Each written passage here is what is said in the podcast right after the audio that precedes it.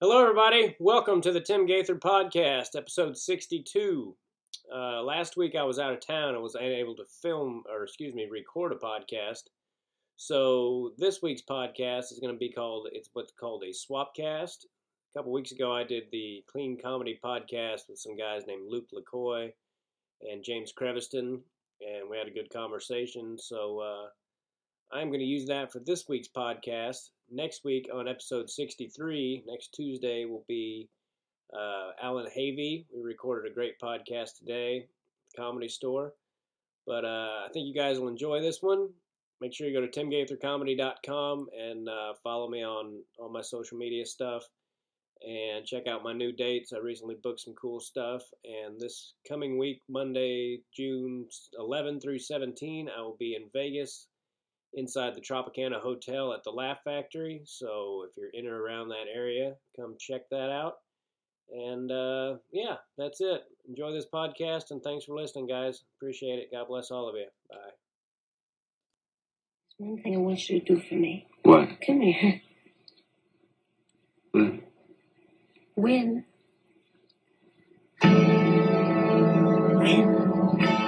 What are we waiting for? Take us!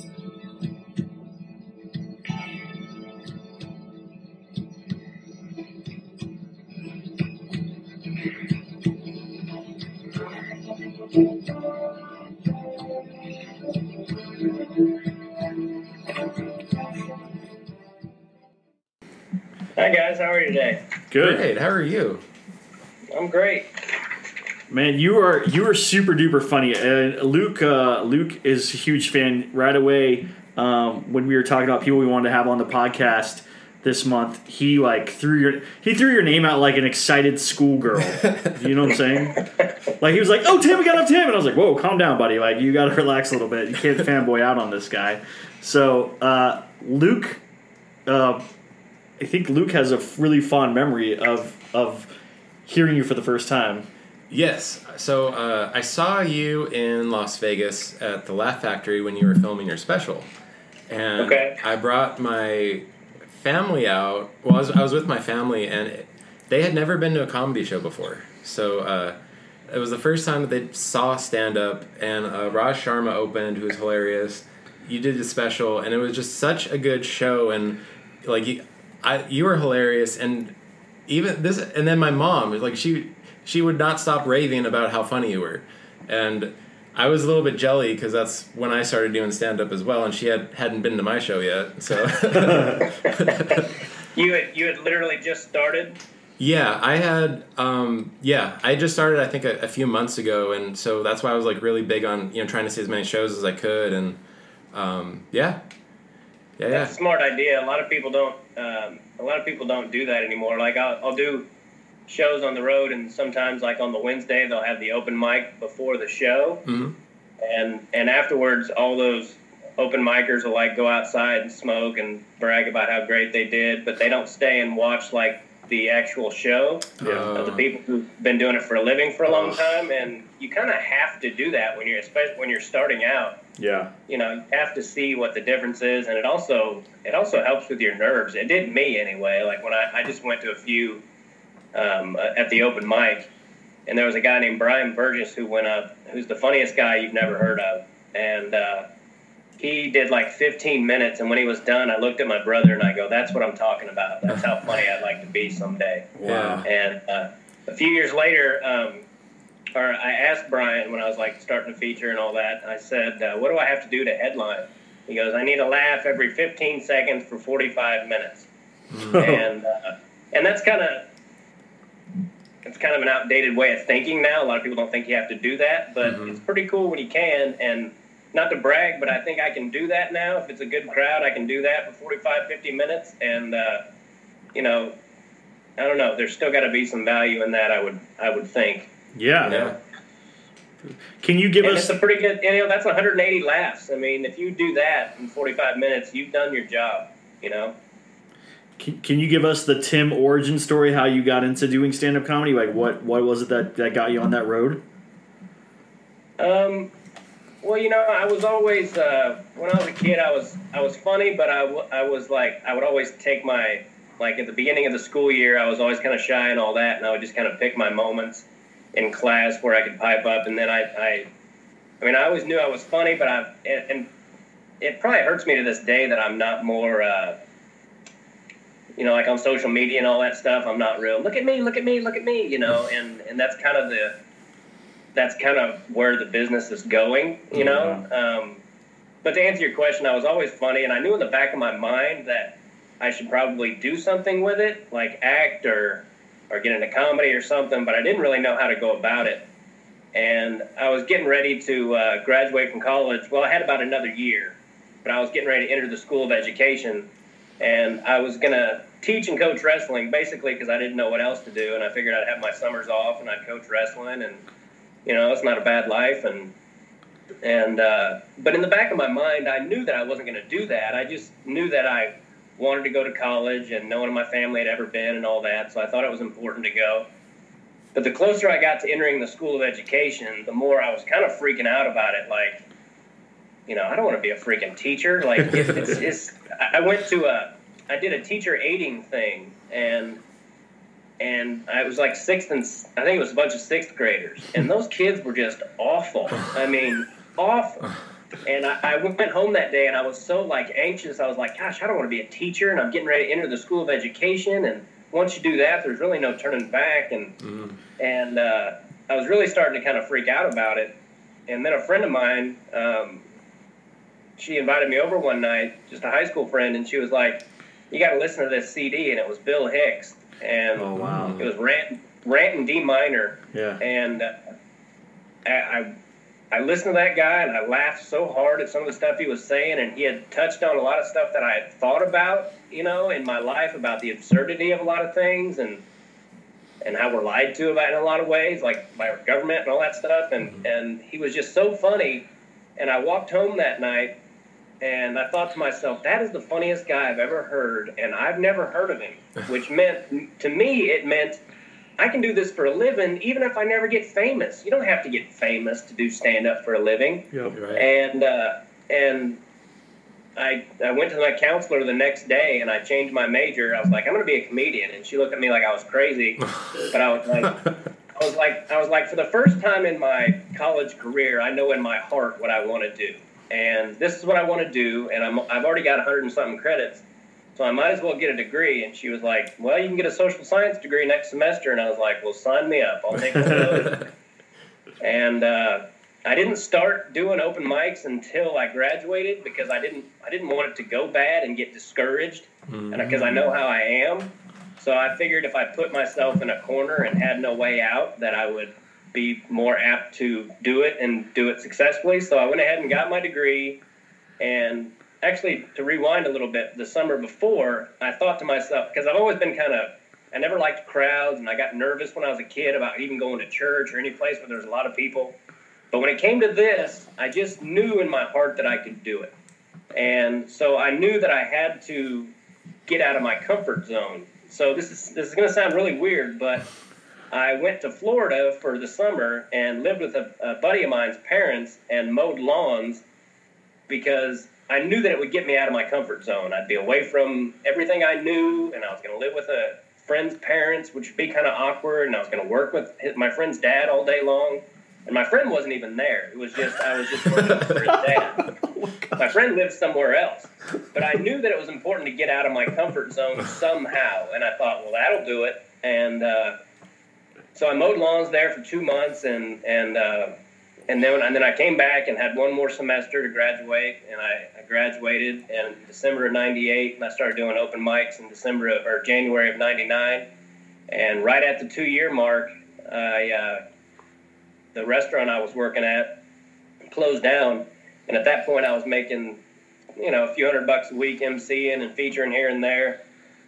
And so the restaurant closed down, and right, like almost just under 2 years into comedy, it closed down, and it's been 17 years since then, and I haven't had a day job. So I've been doing it for 19 years, 17 for a living, and I'm proud of that. I just wish they hadn't changed the game on us 15 years in, which is, you know, make social media so much more important than it is, because that's a full-time job now. Like, yeah. I feel like I spend more time trying to figure that out than what I really want to be doing, which is just working and telling jokes, you know. Yeah. But that's part of it. So you can either sit on the sidelines and can, you know, talk about the old days, or you can, you know, you can change it. And that's what I'm trying to do. But it's a slow process, man, especially because it took me so long to get to the point where I accepted it, you know, like, well, this is how it is. You can either quit comedy or you can you can get on board, you know. Wow. So I'm trying. Yeah, that is awesome, man, because, like, so many people don't plan that out. Like, I was a kid like you who would wait in class and try to, you know, try to make people laugh when I had that shot, when there was something funny I could play off of. But I never really ever thought about doing stand-up until I was kind of backed into a corner, kind of like you. And I said, you know, I'm about to turn 35, and everyone tells me I'm funny, and everyone says I should do stand-up. I should just do it. So I spent September to until my birthday in July, writing jokes and doing open mics and whatever. And then for my 35th birthday, I did a show. I produced my own show where I did stand up for half an hour, and I was like 9 months in at that point. It was stupid, but I was like, yeah, it was totally stupid. But I wanted to do it. I like had to force myself. I had to put myself in an uncomfortable position to make it work, and then it paid off. You know, like I grew and I got comfortable. But it was that time up to that point was tough. And even the night that I performed, Preacher Lawson was the headliner for my show, and so I featured and had a different opener, and I was intimidated because he's a funny guy. I mean, you've seen him do stuff now, but like. It was an amazing night. I learned so much in just that one set in a room of 50 people that I knew, but also that I had to sell on the idea of paying $35 a ticket to come see me do stand-up. Yeah. Yeah. $35? You got $35 a ticket for that? Well, because what I had to do was I had to rent out the room, and I provided food. So instead of making them do like the 2-item minimum, I rented out a club. And I had food included and stuff, and it was $35 a ticket per person to come see me do stand up. Wow, I might could use your help on a couple of. Anytime. I'm not kidding at all. I've got a couple shows coming up that I'm getting like 80% of the door, which I usually just do like a flat rate. And as I've been going along, I've realized that. That's not really where the money is. You've got to promote your own stuff and sell your own stuff, and you know, even if you have to rent out a place and, you know, take all the risk and all that, the return is much greater. So I'm not kidding at all. I might totally hit you up for some help on that. It would be my honor, sir. It would be my honor to help you. I would love that. Hey, I'll give you $8 and a cheese sandwich. Hey, you don't got to give me $8, man. You just got to let me sit out there and laugh with you. That's fine. I'm down. I'm in. Well, some of the stuff's in like Texas, so you'll have to travel, but I have family in Texas. Maybe we can have a cheap place to stay then. Well, I'm actually doing I'm doing Hyenas in Fort Worth at the end of May, and then on my birthday, May 27th, is when I'm doing the door deal thing. It's in Austin, Texas. My family's in Austin, Cedar Park. You're kidding me. I'm not. I got your back. I mean, wow. Yeah. I'll drive you. We'll talk after the podcast. Yes, we will. That is awesome. It'll be like going home, man. I haven't been home in forever. Texas is where I grew up, but so I tell you what, life. Sorry to interrupt you, but life is just weird, you know. Like I mean, how big is Texas? It's huge. Oh my gosh. And I didn't even know if I could do your podcast because this is just kind of a crazy week for me, and I'm glad I did because I don't know that anything's gonna.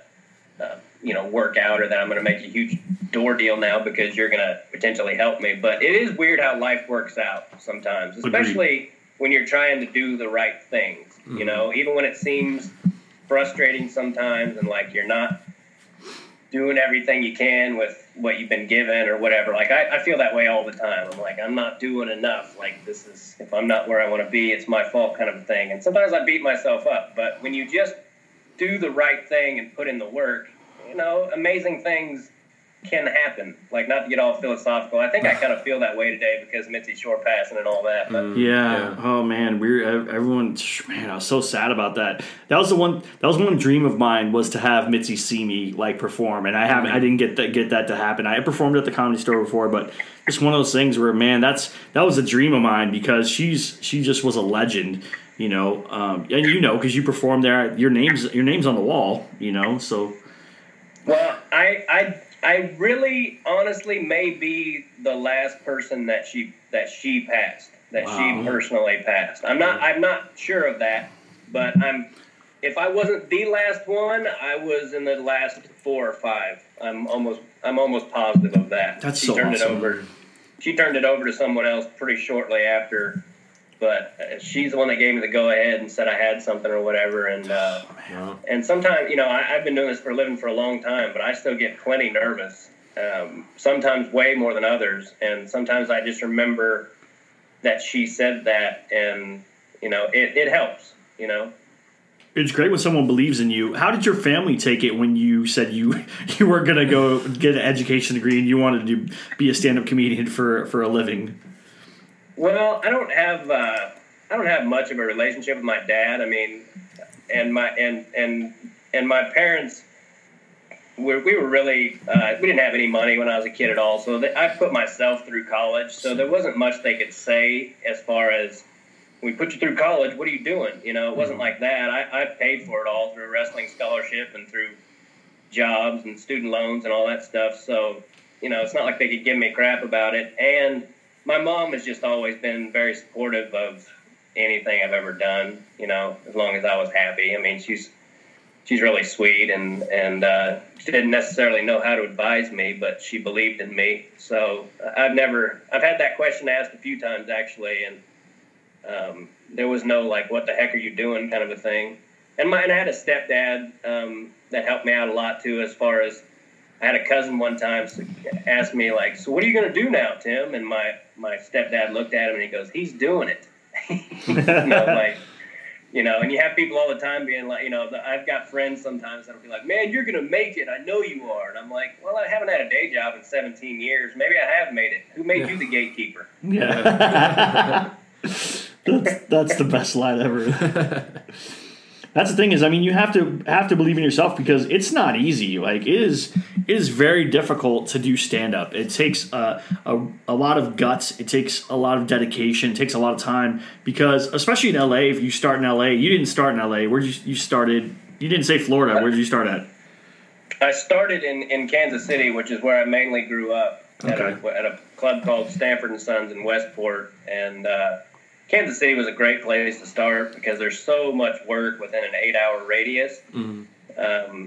You know, and when I started out, I also knew that it was important to be funny in other venues. You know, like, it's one thing to kill in your home club, but it's another thing to go on the road and find out what's funny everywhere, not just in your little area, you know. And I would drive, when I was starting out, I would drive 4 hours each way to do 5 minutes at the St. Louis Funny Bone, just because it was a different club, you know. I mean, that's how serious I was about getting good at it. Like, the first 2 years, my plan was, the first 2 years, I don't care if I make a nickel. I just want to learn how to do this. And I tell anybody starting out, and anybody who's even been doing it just a few years, LA comics especially, should be required to read this book before they start stinking up stages. It's called Zen in the Art of Stand-Up Comedy by Jay Sankey. Oh, cool. And there's so many people in this business, especially starting out these days, and I see it a lot in LA especially, that have no clue, not only no clue what they're doing, because none of us do when we start out, but this book kind of lays it out for you. Like, this is what you do in the MC spot. This is why you do it. This is what you do in the feature spot. This is why you do it. This is what you do in the headliner spot. And this is why headlining is hard. And I read that book, and it made me feel like I had experience, even though I had never been on stage. It just really outlines it for you. And it's a really short, easy to read book, but it should be required, especially for people starting out. Now, you're around LA a lot, and you do a lot of the clubs out here. Do you think it's harder to start in LA than anywhere else? Do you like if a comedian was absolutely, because you guys starting out here can't get, like when I was in Kansas City, we had a thing on Tuesdays called the Best of Kansas City. And if you did well at the open mic, you would eventually get invited to do the Best of Kansas City. Mm-hmm. And we all split the door. And the first time I made any money doing comedy, I made $8 on a Tuesday night. We split the door. My cut was $8. But I got to do like 10 minutes, and I'd only been doing comedy like probably a month, maybe two. And then within a couple of months, I was doing sets all over town that were like 15, 20 minutes, you know. And in L.A., if you start out here, it's so hard to find stage time anywhere. And when you do, it's usually a bunch of other comics in the back just waiting to go on. They're not watching. They're not good crowds. Yeah. So you can't really get a feel for it. I see so many comics out here now that, and again, not to, you know, there's a lot of good comics that started out here too. I just think it's a harder place to start. But sometimes I see guys out here that are, they've been doing bad audiences for so long that when they get a laugh, it throws them. Yeah.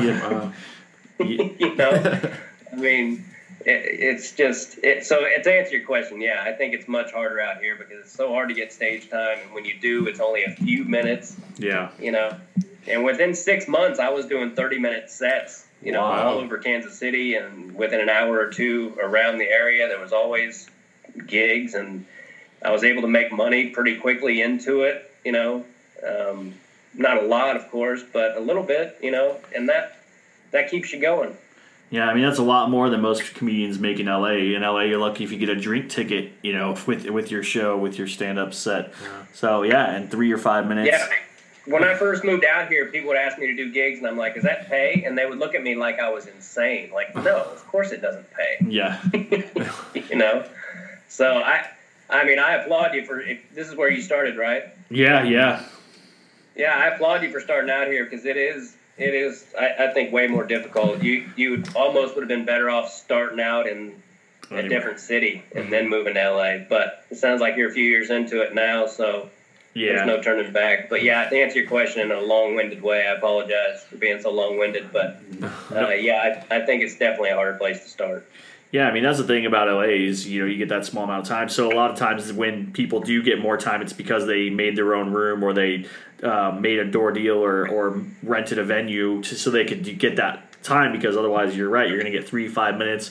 And a lot of places are you only get that time if you bring a certain amount of people as well, which makes it more difficult because people don't want to hear you over and over again. They don't want to keep coming out to see you do the same thing over and over again, you know? Yeah.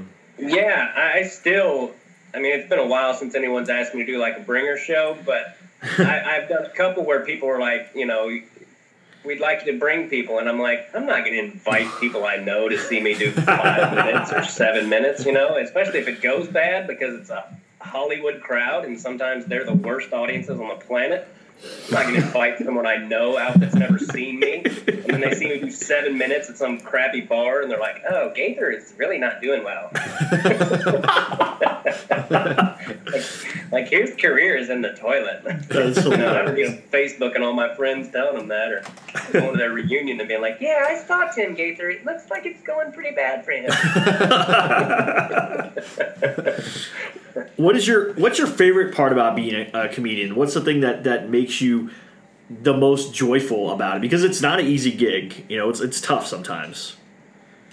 The actual being on stage when a crowd is good. Like I said to someone a long time ago, I was like, if the crowds knew how much better we were when they're good, they would always be good.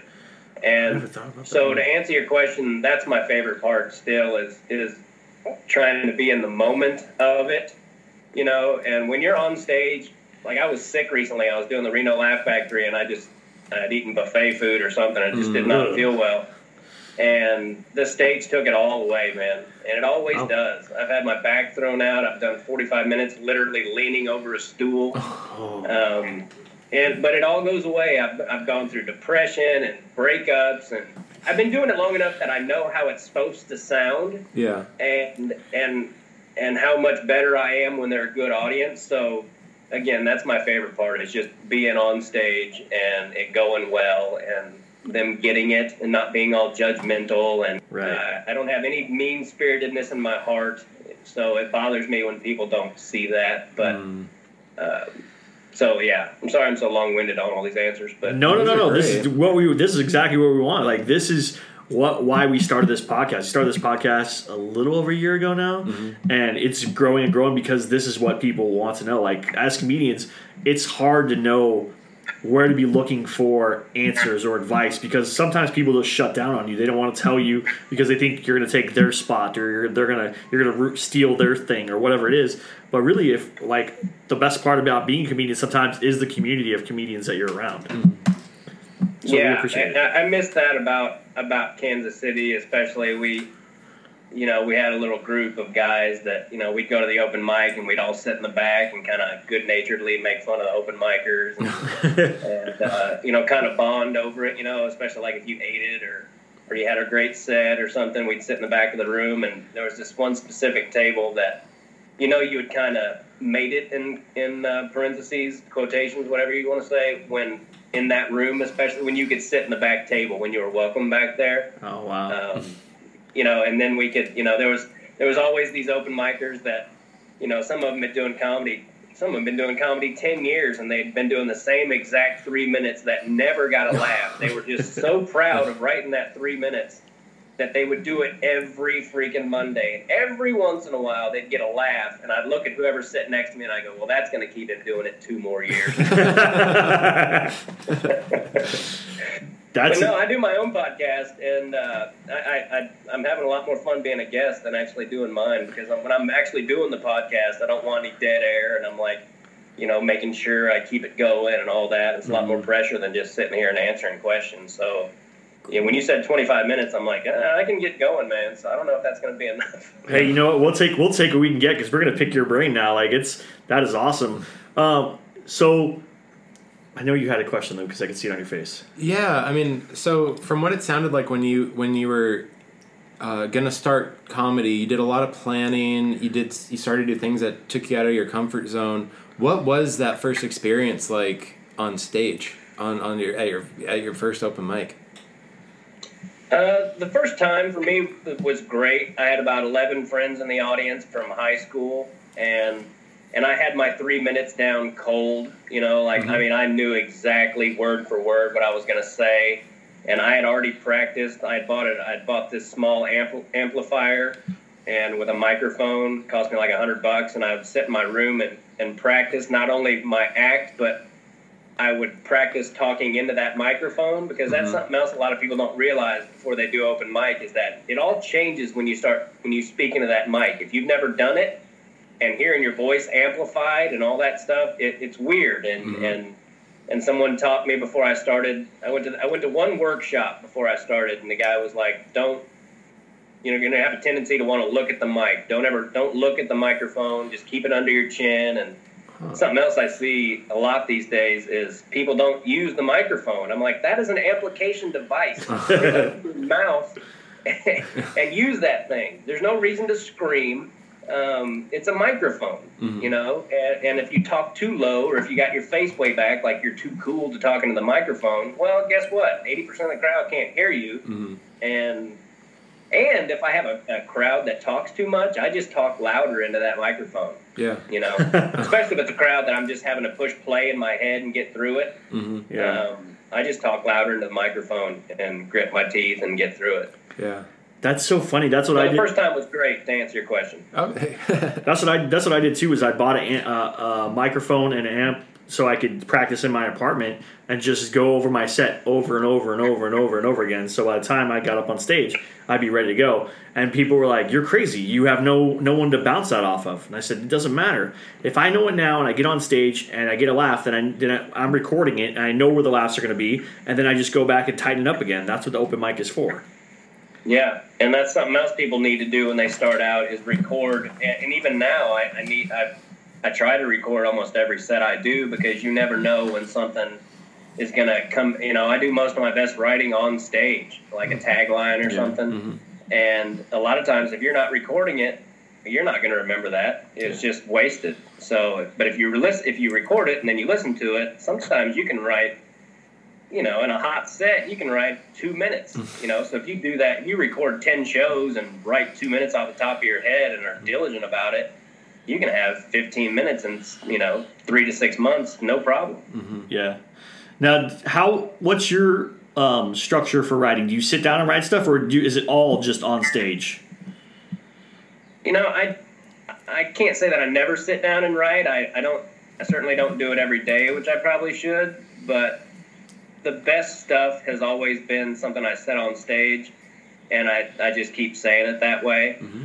And sometimes I'll write it down or write it out and all that. But the best jokes for me are always, and my whole life it's been this way. Like if I was in class and I thought too much about something before I said it, it didn't ever get the laugh.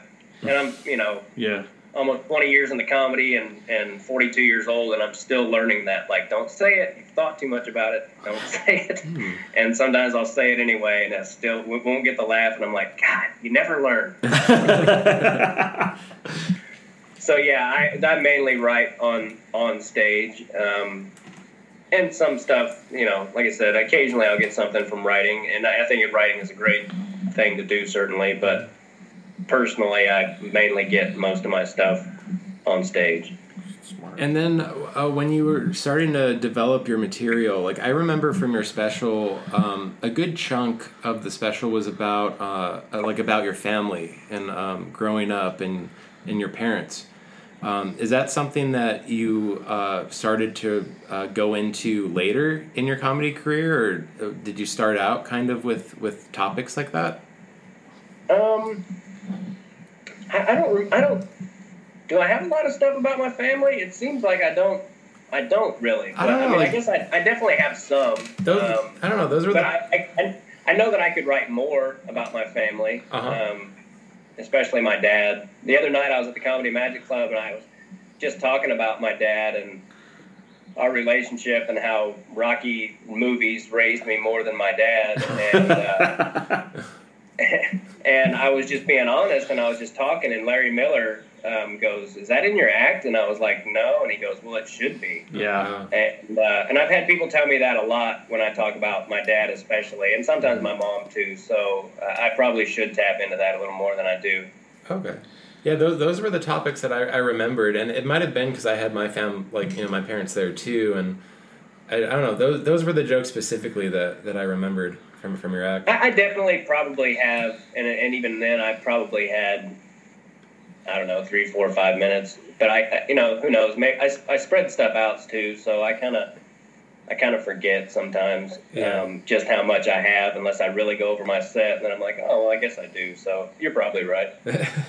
Now, do you do this if you're on the road or whatever? Say you're performing at a place, like a 7:30 show and a 9:30 show or something like that. Do you do the same set for both shows, or do you ever mix it up where you do one set at the first part and another set at the second part or anything like that? Maybe to my detriment, I was taught pretty early about you want to laugh every 15 for 45. So I really like to get laughs. So sometimes I might do. I'm probably guilty of doing material too long and keeping, but to answer your question, no, I don't. I switch it up in the fact that sometimes I'll do a different order, even though there's value in doing it in the same order for me, because my set is I'm a big fan of segues. Yeah. And I like it to make sense, and I like it to be like one long story. Yeah. So I think segues are important. So sometimes I'm probably guilty, and I'm trying to break myself of it a little bit of not being so regimented about it, because some of the best stuff comes out when you're just kind of flying off the cuff. That's why I like going to the Comedy Store, especially. Yeah.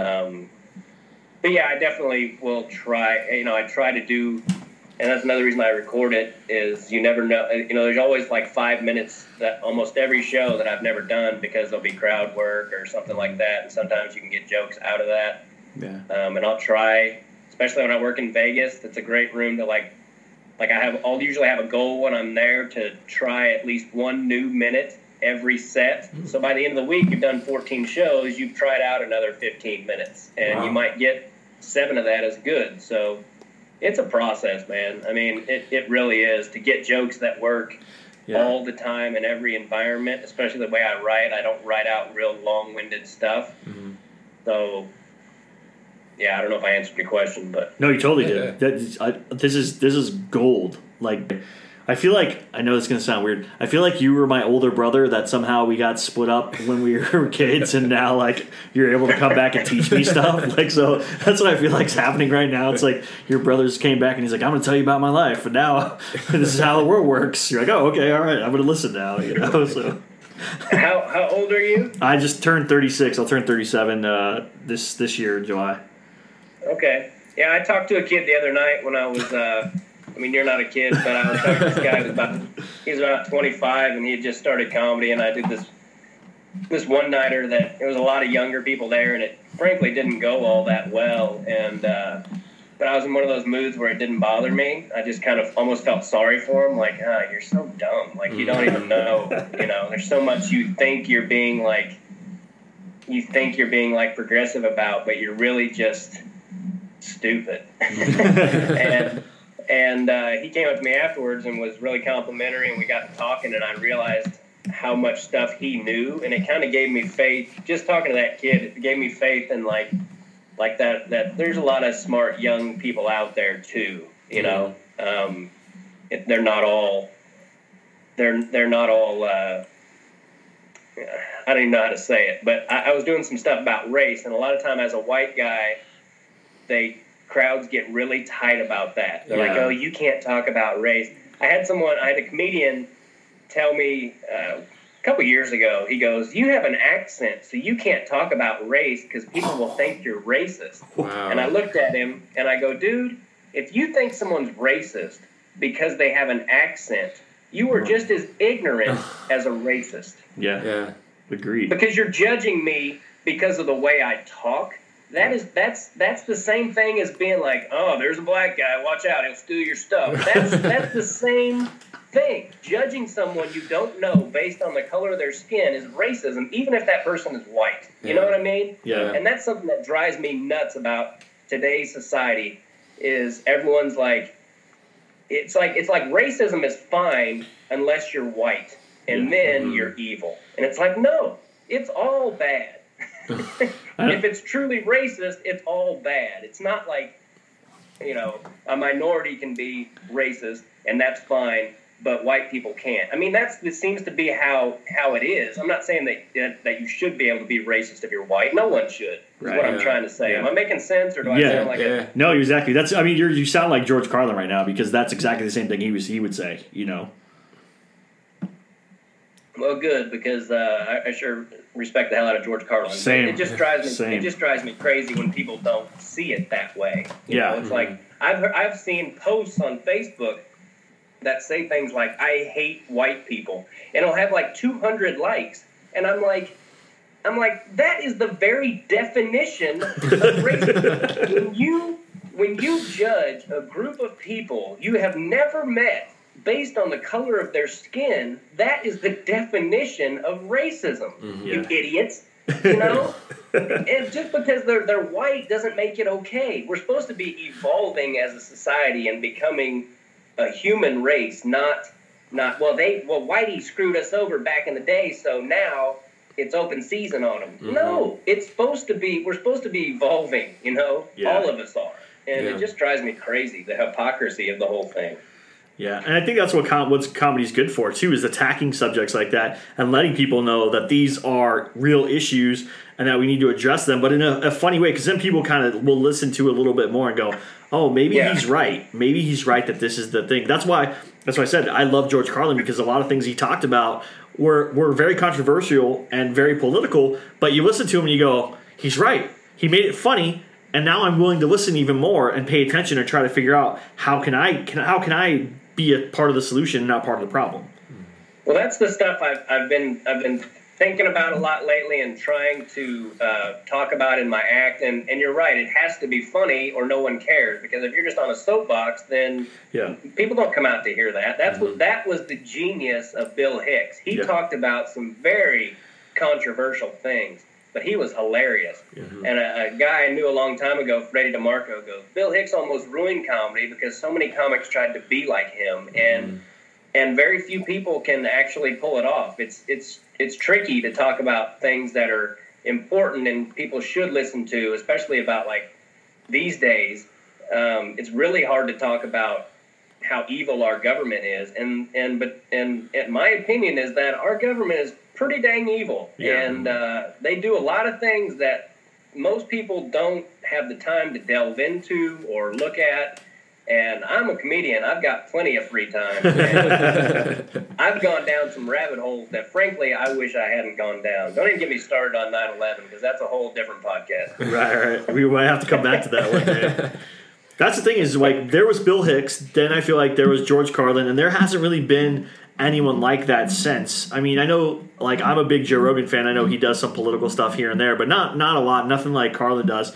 But I feel like that's a time and age that needs to be addressed, and not be addressed by, no offense to like 20-somethings, but not really addressed by them. They don't have enough life experience to really go for it, and they can't segue from a Tinder joke to talking about politics. Like, those two things don't really work well. So it's got to be somebody who has that knowledge, who has that ability. That's why George Carlin, he was like your grandpa, but he was going to tell you how it was and how it's supposed to be, and then you go, oh yeah, I get it. Yeah,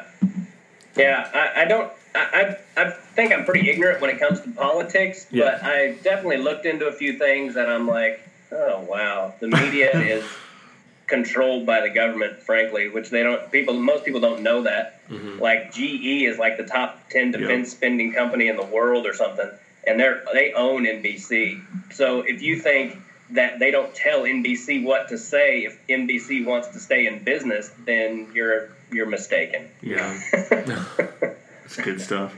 Well, Tim, we're at 40 minutes. This is the longest one we let anybody go. I'm excited that we're going to do this. Where can people find you, and if people are in LA, where can they come out and see you if you're going to be traveling around? What's your schedule look like? Where can they find you? Where can they reach out to you? Where can they get your stuff or whatever? Okay. Well, first of all, I appreciate you guys having me on. I hope I didn't sound like too much of a nut job there at the end. But, no, we love it. No worries. No, not all. You know, it is stuff I want to start talking about and you know, trying to make funny. Obviously, I won't do it if it's not funny.